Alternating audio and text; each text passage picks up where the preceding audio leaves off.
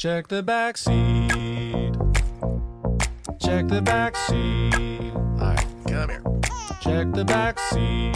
Gets in your head, right?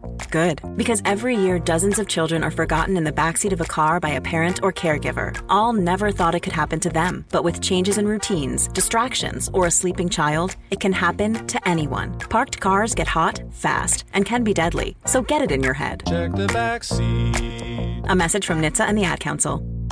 As the number one audio company, iHeartMedia gives you access to all. Every audience, live conversations, trusted influencers, and the insights and data you need to grow.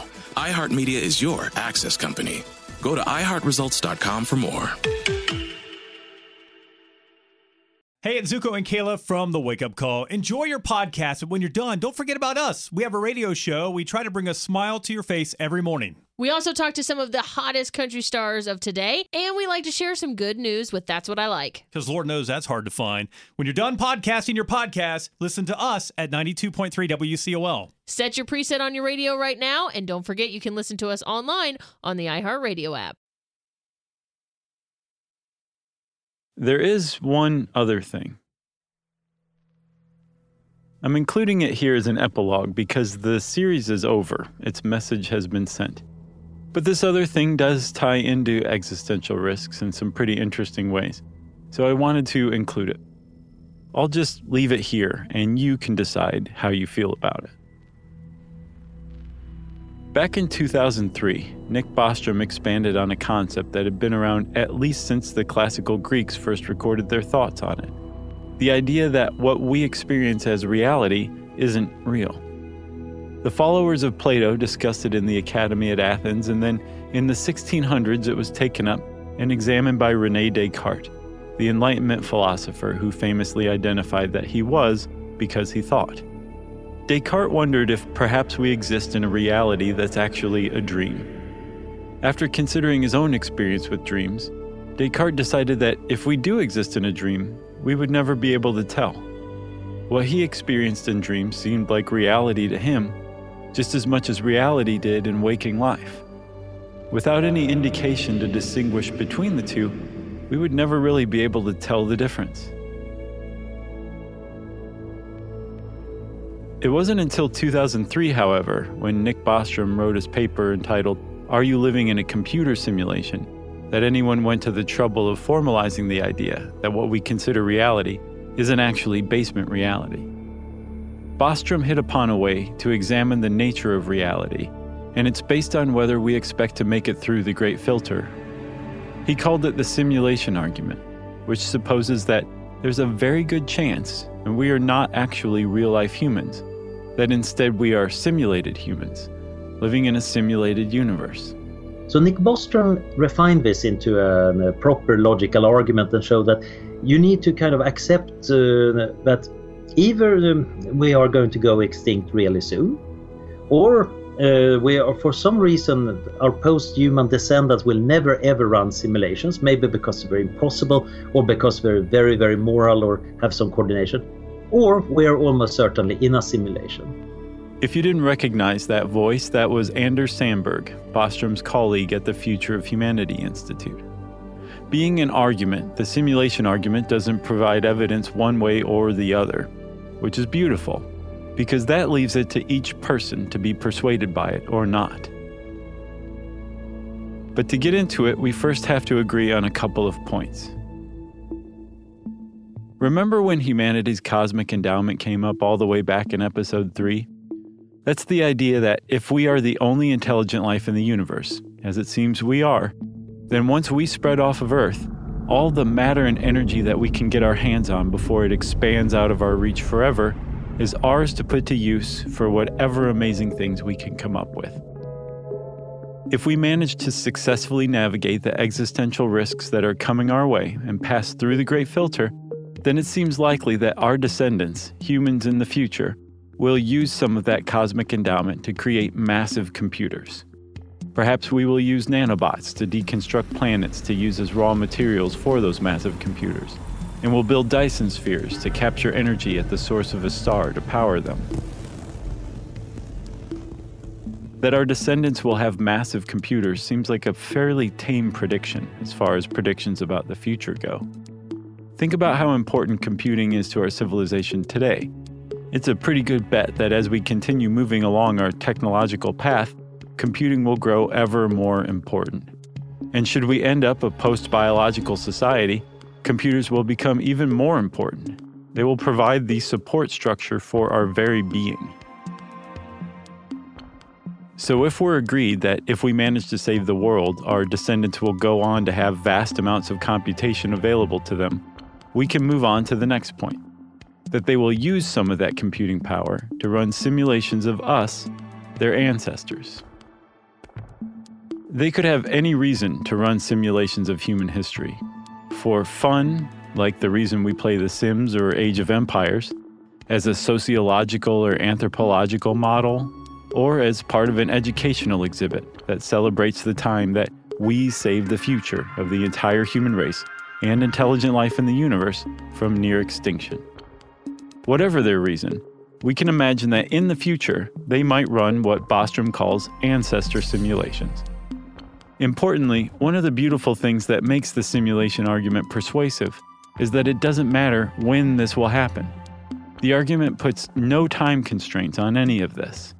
Our descendants can build those computers and run those simulations a thousand years from now or a million. It doesn't matter just so long as we can agree that at some point they will.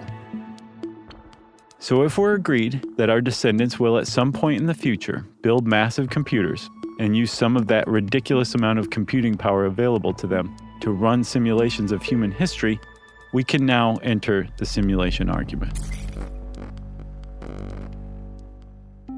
It goes something like this Either we are living in a computer simulation run by our descendants in the future, or we're not. If we're not living in a simulation, then that means we are what we tend to think we are members of the real life human race, living in basement or real reality in the 21st century, about 3.5 billion years on from the origin of life on Earth. But as plainly obvious as that may seem, the simulation argument raises a question why aren't we simulated? Bostrom identified a couple of possible reasons. One is that our descendants are fully capable of simulating us, they just choose not to. It's possible that our ancestors won't run simulations because their computing power is far too precious for even a minute fraction of it to be allocated to something potentially frivolous like an ancestor simulation. Or maybe the humans of the future are too moral to run an ancestor simulation. That the possibility that suffering could arise in the universe they create like what we experience in our own universe now, is just too much of a moral gamble for their taste. In other words, they don't want the karmic mark against them for creating another universe where suffering lives. Or perhaps running ancestor simulations is just too hard. And of course, it's always possible they just don't feel like it. But take a closer look at this possibility. It shares the same fatal flaw with arguments that look to solve the Fermi paradox.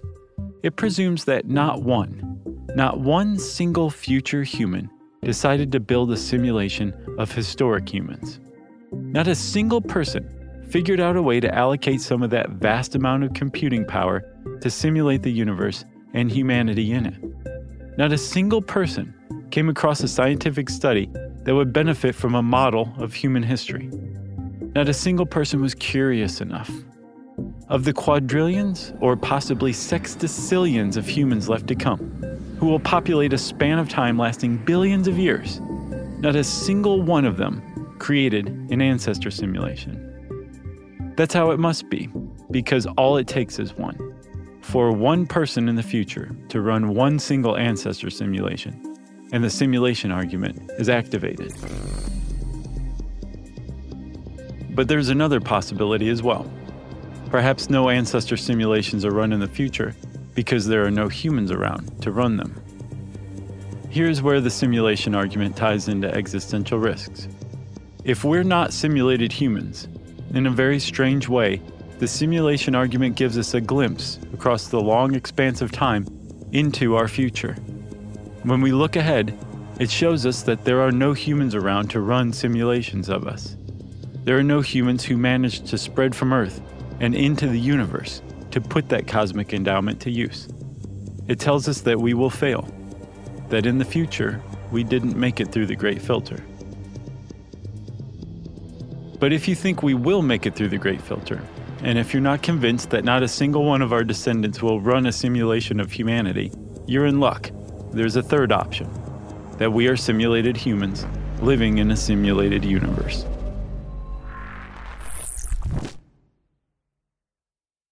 Yes, anybody can simply say that we are living in a simulation, just like anyone can say that we are living in what we call real reality. Neither one means anything, they're both just assertions.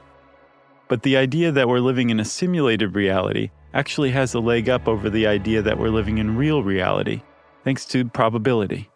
Lovable, unpredictable, programmable. It's The Sims. Back at the beginning of the year 2000, the software company Maxis released The Sims, a life simulation game where you, the player, controls individual simulated people. The Sims, as one reviewer put it, is a celebration of the mundane. Sims go about their lives. They go to work, they clean their toilets, and yes, they die. The Sims became an enormously popular game. Between 2000 and 2010, 125 million copies of The Sims and its successive editions were sold around the world. Each time one of those people brought their CD ROM home, loaded it into the tray, and booted up the software, a new iteration of The Sims universe was created. It was the same universe, it followed the same rules, the same program, it followed the same physics and logic, and the Sims all navigated their universe made up of the same set of possibilities. But each iteration was distinct and different. Each one was a discrete version of the Sims universe. And we can expect something along the same lines with any simulations our ancestors might run. Whether it's a scientific model for an anthropological study of history, or whether it's the software of a popular game, whether it's a class project, each time that simulation is run, a new iteration of our simulated human universe is created. Say that at some point in the future, again, it doesn't matter when, but at some point across the billions of years, among the quadrillions of people left to come, there's a 10 year period where an ancestor simulation software that is equally as popular as The Sims is created and sold. As all those future humans load their simulations, a new iteration of our simulated universe is born. Each following the same guidelines, the same code, each taking radically different courses within the same set of prescribed rules, the same set of physics, as it were. If we're agreed that our descendants will run ancestor simulations of us, and that we don't have any frame of reference to distinguish the simulation from real reality, and in the future, 125 million iterations of that simulated universe are run, then you and I, and everyone alive in our universe, has a 1 in 125 million chance that we are actual humans. A 1 in 125 million chance that we are not simulated. Or to put it somewhat less encouragingly, there is a 99.9999992% chance that we are simulated humans living in an ancestor simulation being run in the future. Because there was one iteration of humans in real life, there is a chance that we are members of that genuine human race as we like to think of ourselves. But, well, here's Nick Bostrom. It's a little bit as if we as a species thought we were Napoleon. Like, so there are a lot of people who have thought that we're Napoleon. There has only been one actual Napoleon. There have been many more people who thought that we're Napoleon than actually were Napoleon. So if you think you're a kind of an emperor of world historic importance, you know, chances are maybe you're actually uh, a lunatic in an insane asylum. Because so many simulations are run in the future, given that we have no frame of reference to tell us any differences between our reality and basement reality, that utter lack of signs that we live in a dream, as Descartes suggested, the chances are vastly greater that we are simulated rather than real. There's just simply been more simulated humans than real ones. And being members of one group or the other, the chances state quite plainly that it's likelier we're members of the simulated group. You can mess with the numbers either way to make the chances go up or down. Say that Ancestor Simulation is way more popular than The Sims ever was, and an equal amount of copies are sold each decade for 100 years. that would mean that we had one chance in over a billion of being a human, and so on.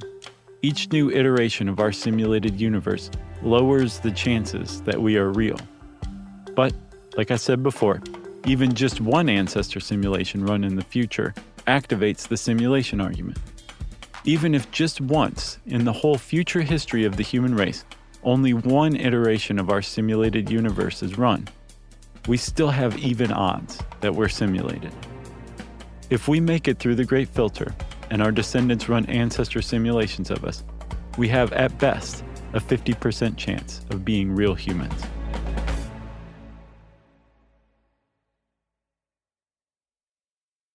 This show is sponsored by BetterHelp. People don't always realize just how much their negative thoughts and experiences stick with them and weigh them down. You may find your brain constantly running through a highlight reel of bad moments. That comment your friend made last week that hurt your feelings, that frustrating thing your mom does, or that silly thing you said in a meeting. Maybe it's time to get it all off your chest. Whether it's a tiny annoyance or something much bigger, talking about it can give you some relief and lead you to a potential solution. That's where therapy comes in. It's a safe space to share whatever's weighing you down and learn to process it so your internal highlight reel can focus on the good stuff. And BetterHelp offers affordable online therapy on a schedule that works for you. Connect with a licensed therapist by text, phone, or video call. Start the process in minutes and switch therapist anytime. Let it out with BetterHelp. Visit betterhelp.com slash Josh Clark today to get 10% off your first month. That's BetterHelp, H-E-L-P dot com slash Josh Clark. Snakes, zombies, sharks, heights, speaking in public. The list of fears is endless. But while you're clutching your blanket in the dark, wondering if that sound in the hall was actually a footstep, the real danger is in your hand when you're behind the wheel. And while you might think a great white shark is scary, what's really terrifying and even deadly is distracted driving. Eyes forward, don't drive distracted. Brought to you by NHTSA and the Ad Council. It's the Breakfast Club, the world's most dangerous morning show. Hey! Angela Yee is kind of like the big sister that always pokes you in the forehead. That's not how it goes? That's not how anything goes. Yemi's really like a robot. One of the best DJs ever. Believe that. Charlamagne is the wild card. And I'm about to give somebody the credit they deserve for being stupid. I know that's right. what is wrong with you? Oh. Listen to The Breakfast Club weekday mornings from 6 to 10 on 1067 The Beat. Columbus's real hip hop and R&B.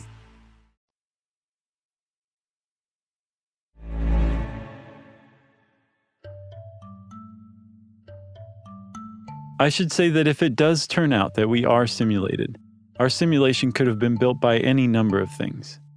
It's possible the people who created us aren't future humans at all, but some other intelligent life entirely. It could be a race of Martian ancestors that real humans diverged from eons ago. An intelligent machine, super intelligent mice looking for the answer to the meaning of life.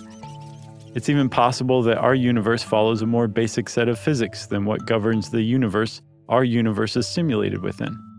Perhaps there never was a one true race of real life humans, any more than there was a real life race of Sims. But the thing about the simulation argument is that it calls for the least amount of speculation, the least amount of unreality for it to be right. All it requires is that our descendants will run simulations of humanity in the future. It's rather elegant in its simplicity. That's what makes it convincing.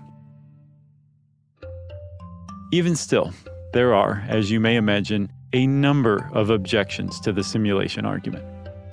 Some people simply detest it on its face, dismissing it out of hand as nothing more than material for late night conversations in college dorms. But others engage with it seriously, and they raise legitimate issues. The thing is, it seems that every objection leveled against the simulation argument either imposes unnecessary time constraints or is just a simple failure of imagination. If this is the first you've heard of the simulation argument, at this point you might be looking around you, closely examining the edges of things, seeing if you can tell that the world is fake. Don't bother. The simulation argument doesn't change a single thing about our universe.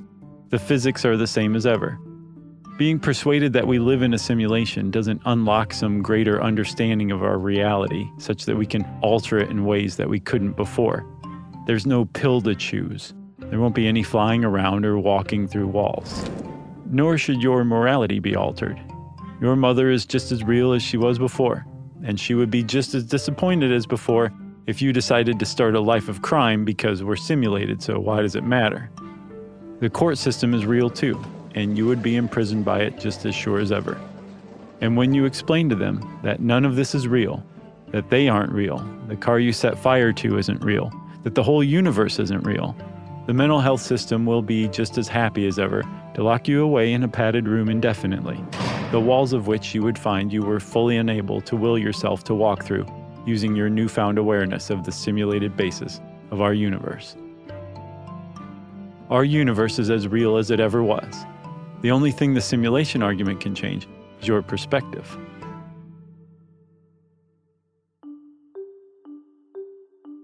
One common objection to the simulation argument kind of falls under this umbrella of misunderstanding. It goes something like this How could a simulated banana, or a simulated apple, or a simulated cheeseburger possibly provide nutrients to us? How could it sustain and nourish us, alleviate our hunger, make us feel full? It's kind of like the hard problem of consciousness, the puzzle of how we get from neurons firing to subjective experience. Sure, you can simulate a banana, but you're simulating a banana. It's on a computer. And those of us who are looking at the banana know we are looking at a banana pictured on a computer. How can we account for the experience of interacting with a banana, holding one, peeling it, and eating it, of being allergic to it? How would we get from a simulated banana to the experience of a banana that is indistinguishable from reality? The answer is rather simple. We're not simulating that banana or cheeseburger or whatever, so it's not a simulation to us. It's made of the same stuff that we are.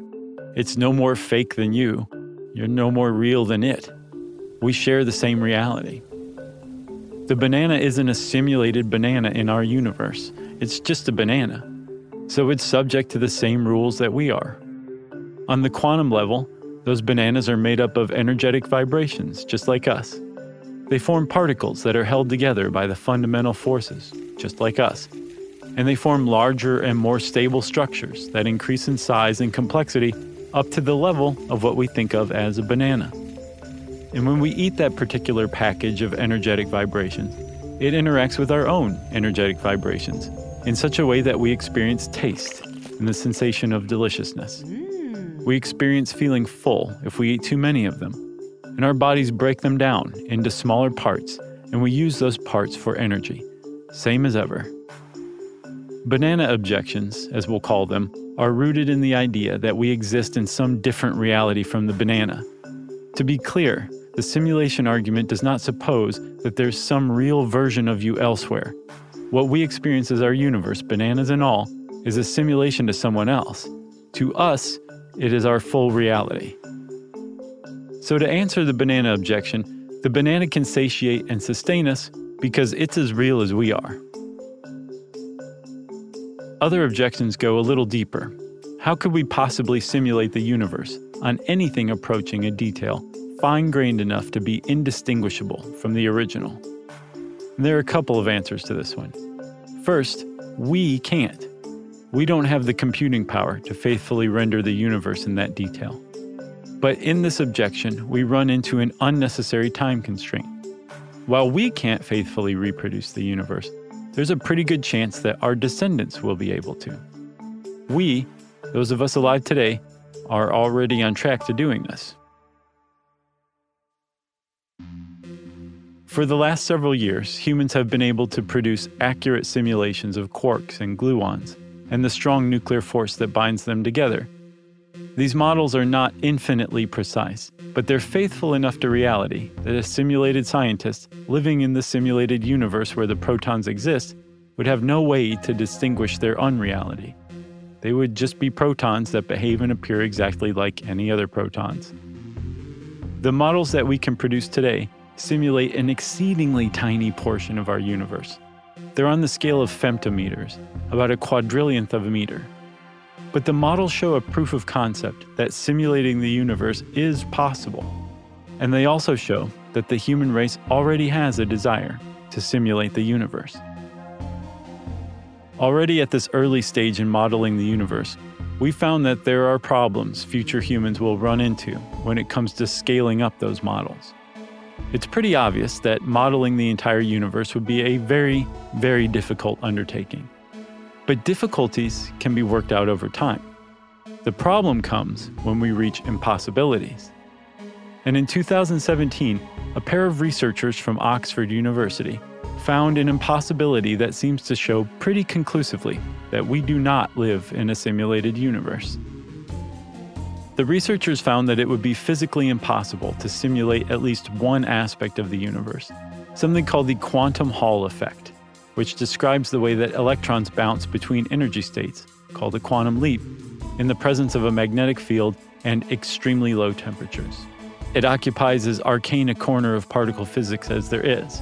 But the point is, the researchers found that to accurately simulate the effect, the computational power required doubles each time you add a new particle to the model. Rather than increasing the power needed by one unit, it grows exponentially.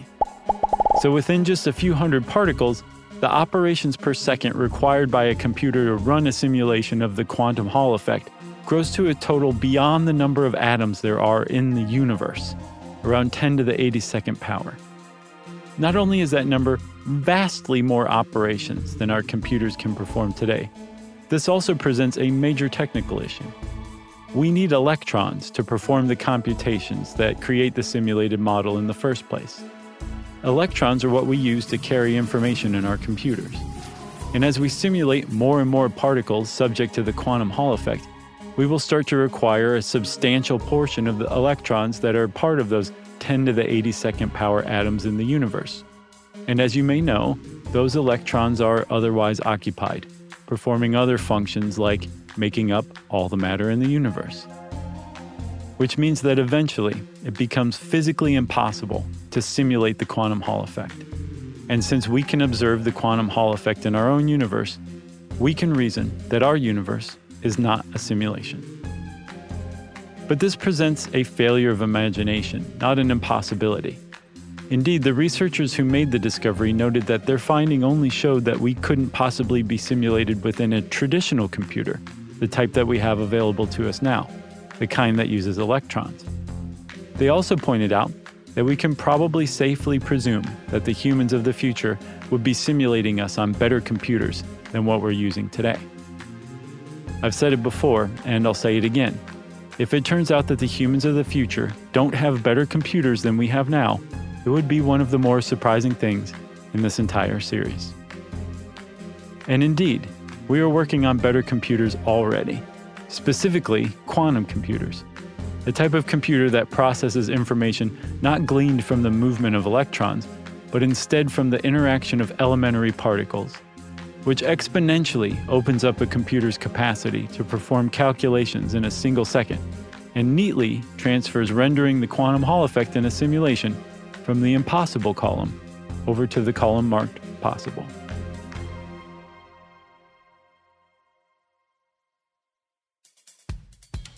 We've already talked about that to accurately simulate a human would require simulating a mind that is capable of subjective experience.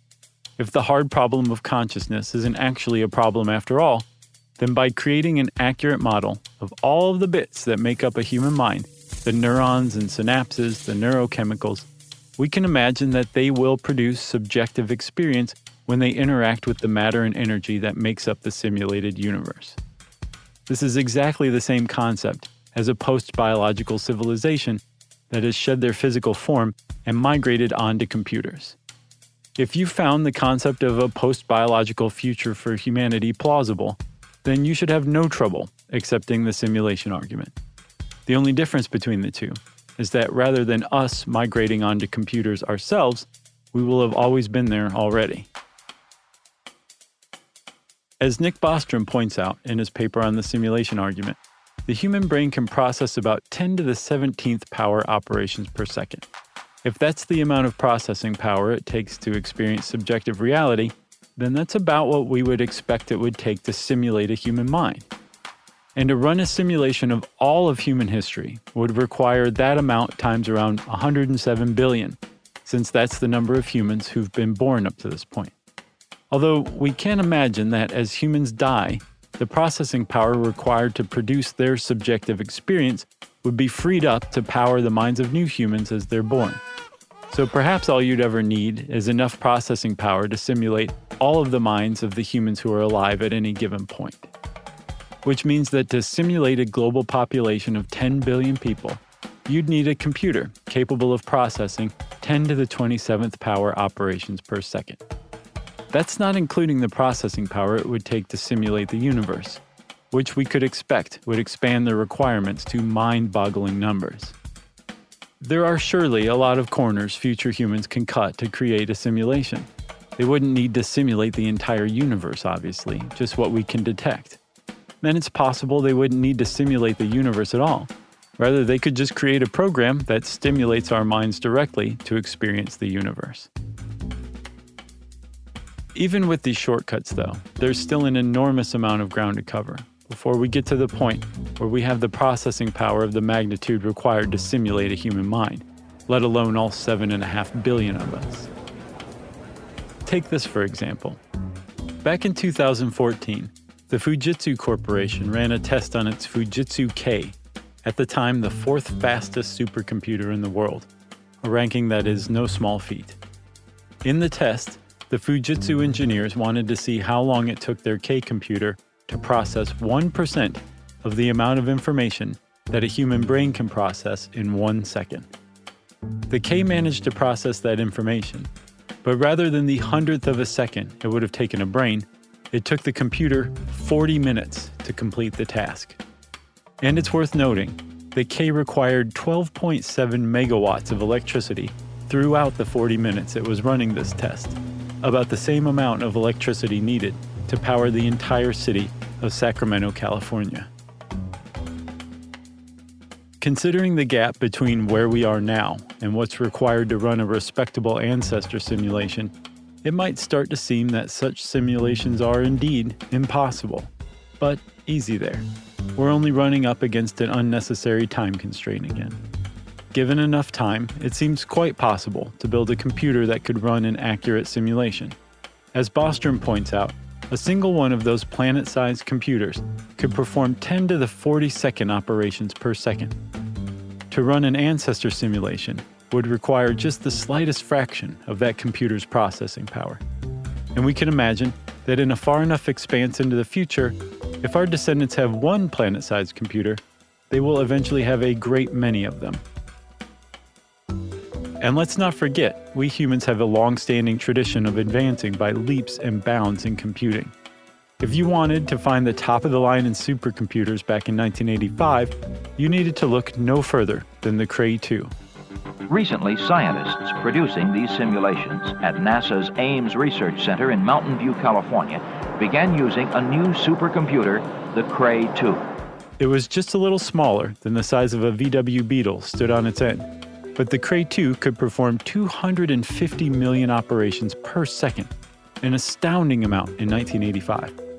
Just over 30 years later, Apple released a computer that could perform 600 billion operations per second. Apple called theirs the iPhone 10, which, by the way, is run by a machine learning algorithm capable of self improvement. We already share the planet with quantum computers, the very kind of computer that could simulate a universe to a detail down to the quantum grain. The ones we share the planet with today are exceedingly slow compared to our current traditional computers, but they are in the earliest stages of development. It was only in the 80s that physicists began designing quantum computers that could work in theory, and only in the 90s when the first quantum computers were built. We can imagine that if we continue to follow this arc, those primitive quantum computers of today will advance as well as our traditional ones have. We haven't even lived with traditional computers for a century yet. Imagine what our quantum computers will be capable of a century from now. There are, to be sure, numerous other objections to the simulation argument. But most, if not all, have difficulty overcoming that non limitation of time. When we give our descendants the luxury of time, those people whose future lives we will save by taking on our existential risks become capable of anything that we can imagine and more, including simulating us.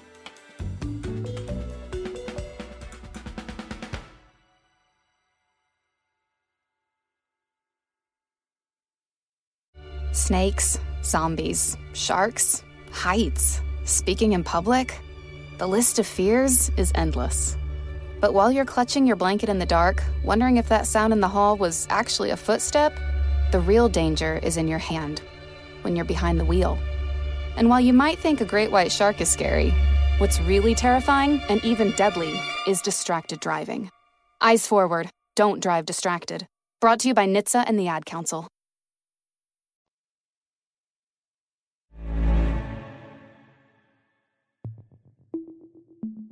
Back in 2012, a group of physicists from Bonn University in Germany announced that they had figured out a way to test whether we live in a simulation. If our simulation is anything like the femtometer scale simulated models of protons that we can produce now, then that means it isn't an infinitely accurate copy of the real universe predicted by Einstein's theory of relativity. One of the things that relativity says is that the universe is built from a structure made up of the three spatial dimensions and time, space time. Space time is the fabric of our universe, and it's contiguous, one giant universe sized unit. There's no gaps in it anywhere, no matter how far we zoom in. Remember when energy fields came up in the physics episode, and I mentioned that these energy fields are everywhere at every point in time and space? That's what that means. There's no place where those fields aren't because there's no gaps in space time. There's no place where space doesn't exist, just as there aren't any gaps in time where there's no time. It would take an enormous computer to render an infinitely accurate version of our universe, potentially one the exact size of the universe. And so we might guess that the designers of our simulation would be forced to make a version that's just slightly less accurate than the real thing which would mean that the fabric of the simulated universe wouldn't be infinitely smooth. There would be gaps in its structure, gaps between the individual units that it's built from. If we could only zoom in close enough to examine it, we would find the fabric of our simulated universe was pixelated. But we can't zoom in that close to observe space time directly, so the Bonn University researchers suggested a way that we could indirectly observe it by watching how the smallest bits of matter in the universe ultra high energy cosmic rays travel around space. Remember, cosmic rays are high energy particles, most likely spit out from supernova, that zip around our universe and collide with other particles, and may or may not produce microscopic black holes when they do. They're one of the things that we model in particle colliders. If space time is contiguous in our universe, as we think it's supposed to be, then cosmic rays should travel in every possible direction. Since there's no gaps in space time, there's nothing to direct their paths. There aren't any channels in the fabric of space for them to fall into and travel along. But if space time is pixelated, the very fabric of the universe would form an infinitesimally fine grid. There would be tracks that the tiniest cosmic rays might travel along. So, say the Bonn researchers, if we manage to observe that cosmic rays follow a grid pattern, or that they show a preference for traveling at angles rather than moving in every possible direction as they should, we might have a fairly good indication that what we're viewing as reality is actually a simulated version of it.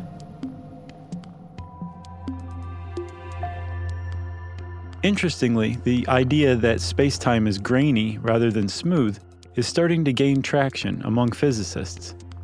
The absolutely smallest discrete measure of distance in the universe is called the Planck length. Anything smaller than it, and physics just falls to pieces. It's difficult to get across how small a Planck length is. It's about 100 quintillion times smaller than a proton, which itself is about 100,000 times smaller than an atom. In fact, if we could zoom into the Planck scale so that a Planck length was the size of an atom, the atoms in the universe would be the size of galaxies. It's that small. Since space time is supposed to be infinitely smooth, it's weird that there's a smallest point beyond which physics is just meaningless. It's possible that our math is wrong, or that when we manage to marry relativity and the standard model into a theory of quantum gravity, we'll find that physics picks up again beyond the Planck scale. But some quantum physicists are beginning to wonder if perhaps there is some non infinite bottom size to the fabric of spacetime, and that the Planck length may be it. Perhaps we're beginning to uncover the frame of reference Descartes longed for to distinguish between our reality and real reality.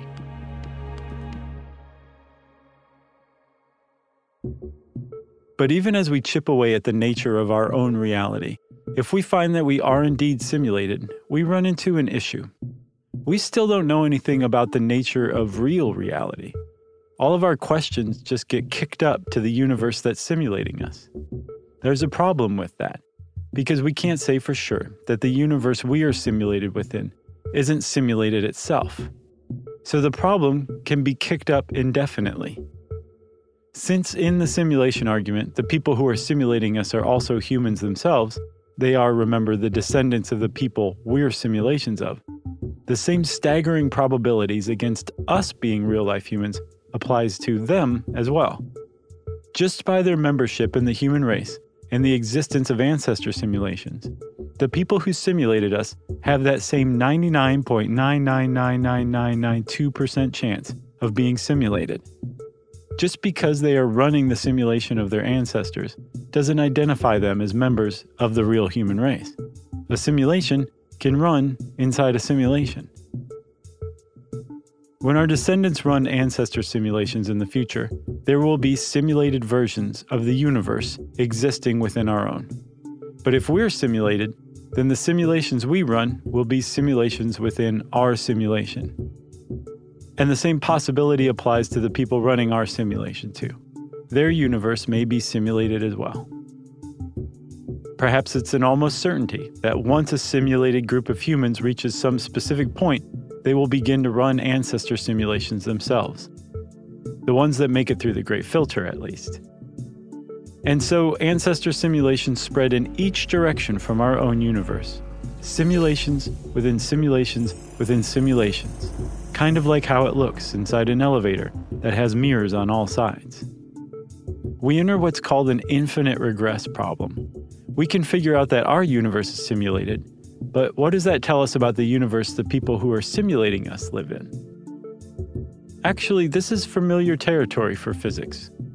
One implication of cosmology is that our universe is one bubble amid an infinite froth of bubbles, each their own universe. And since our universe is an isolated system, no matter or energy can leak out of it. And we presume the same about those other universes. Which means that we can't glean any information about those other universes that we rub up against in the infinite froth, and we likely never will. And yet, you would be hard pressed to find a physicist who suggested throwing in the towel on investigating our own universe when cosmology reached this conclusion. The same holds true for the idea that we're simulated. Not being able to know anything about the universe that simulated us doesn't mean there's nothing to be gained from investigating our own.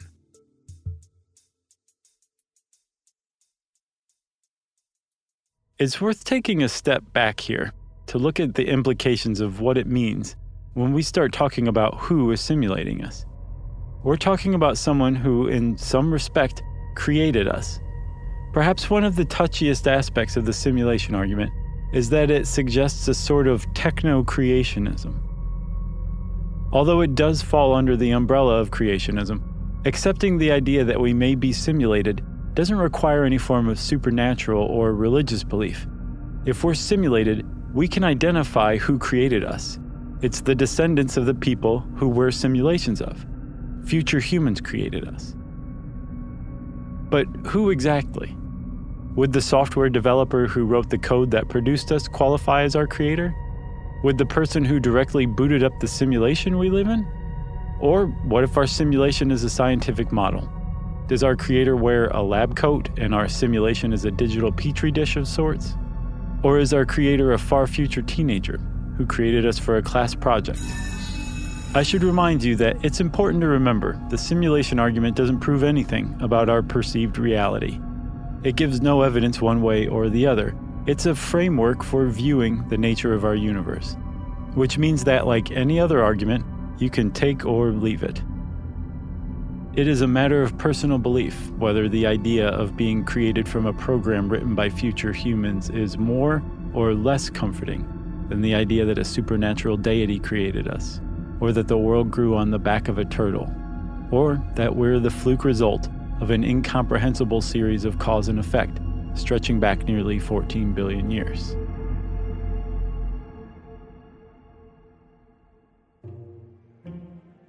If we did one day discover that we are simulated humans living in a simulated universe, that would, we can imagine, have enormous and sweeping effects on us. Even if you already believe that we were created, how would you feel to learn that your creator is only human, with all the same faults and flaws that you have?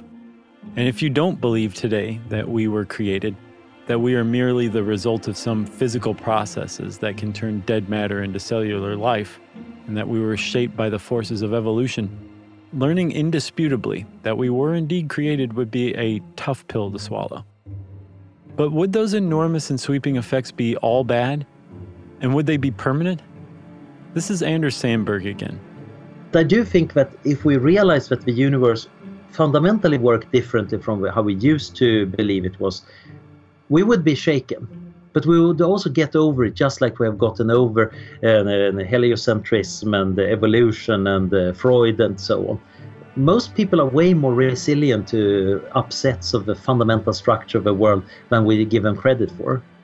We humans are really good at absorbing terrible news, whether it's a cancer diagnosis or learning that we're facing existential risks. There's a chance we will survive, there's a chance we won't. But do we simply lay down and die? Humans tend not to do that. Instead, we carry on.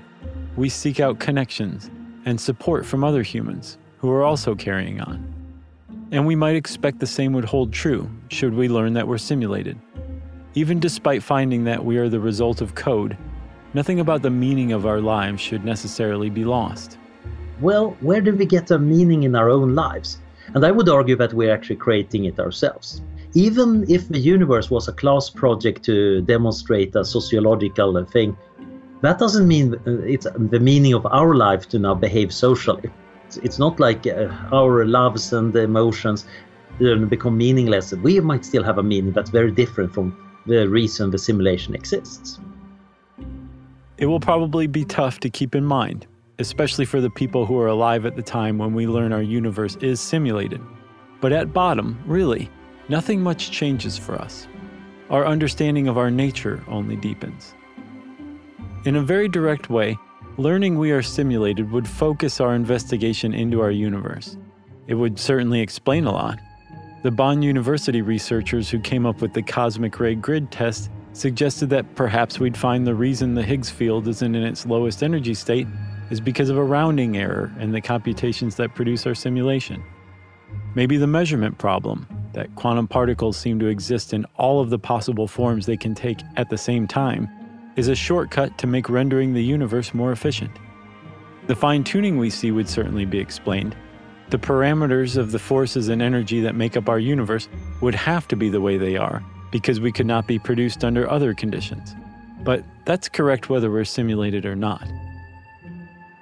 Finding we're simulated would identify computer code as the basis of those governing principles that we already take to be true, like abiogenesis and evolution. We wouldn't expect that understanding the truth of that would change how those processes function. But perhaps we could learn how to change them ourselves. Maybe learning we are simulated would free us to abandon the notion of fate and take control of how the universe operates to shape it more to our liking. After all, isn't that what the study of physics is? Taking control of the universe would also focus the moral responsibility that we have in making our universe a better place. Having the ability to reduce suffering wherever we found it, we would be morally obligated to do so. But then, that's the case already as well. The difference is that we couldn't let ourselves off the hook by chalking that suffering up to inevitability like we do now. This is Seth Shostak, the senior astronomer at SETI, who you met in the first episode on the Fermi paradox. The question that I asked uh, Professor Bostrom that I think was most relevant to me was okay, if this is all a simulation, if this conversation we're having is not real, it's just code, right? If it's all just code, do I have to live a moral existence or can I just have fun? He thought it was better to live a moral existence. Uh, you know, and I thought that that was kind of a testimony to how he really felt on the matter that, you know, you better act like it's real.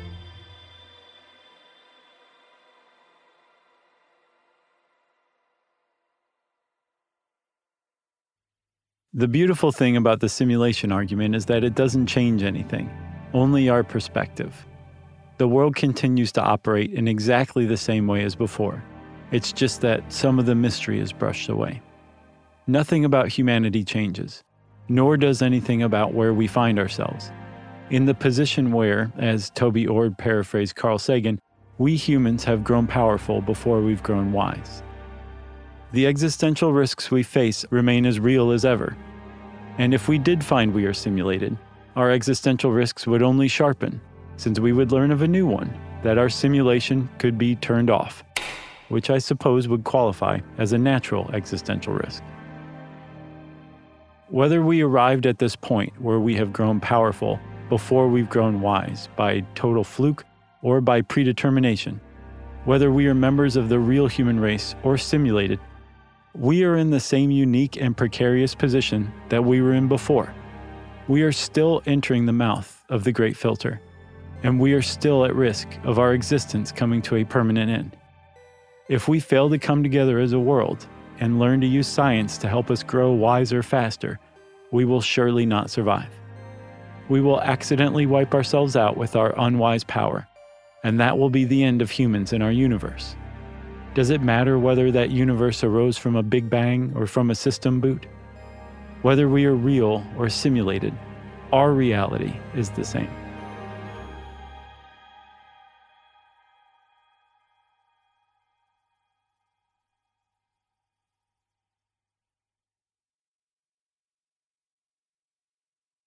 This show is sponsored by BetterHelp. It's a simple truth. No matter who you are, mental health challenges can affect you, and how you manage them can make all the difference. That's why everyone should have access to mental health support that meets them where they are and helps them get through. BetterHelp provides online therapy on your schedule. It's flexible, simple to use, and more affordable than in person therapy. Connect with a licensed therapist selected just for you. Learn more at betterhelp.com. That's betterhelp.com. Check the back seat. Check the back seat. All right, come here. Check the back seat. Gets in your head, right? Good. Because every year, dozens of children are forgotten in the backseat of a car by a parent or caregiver. All never thought it could happen to them. But with changes in routines, distractions, or a sleeping child, it can happen to anyone. Parked cars get hot, fast, and can be deadly. So get it in your head. Check the back seat. A message from NHTSA and the Ad Council.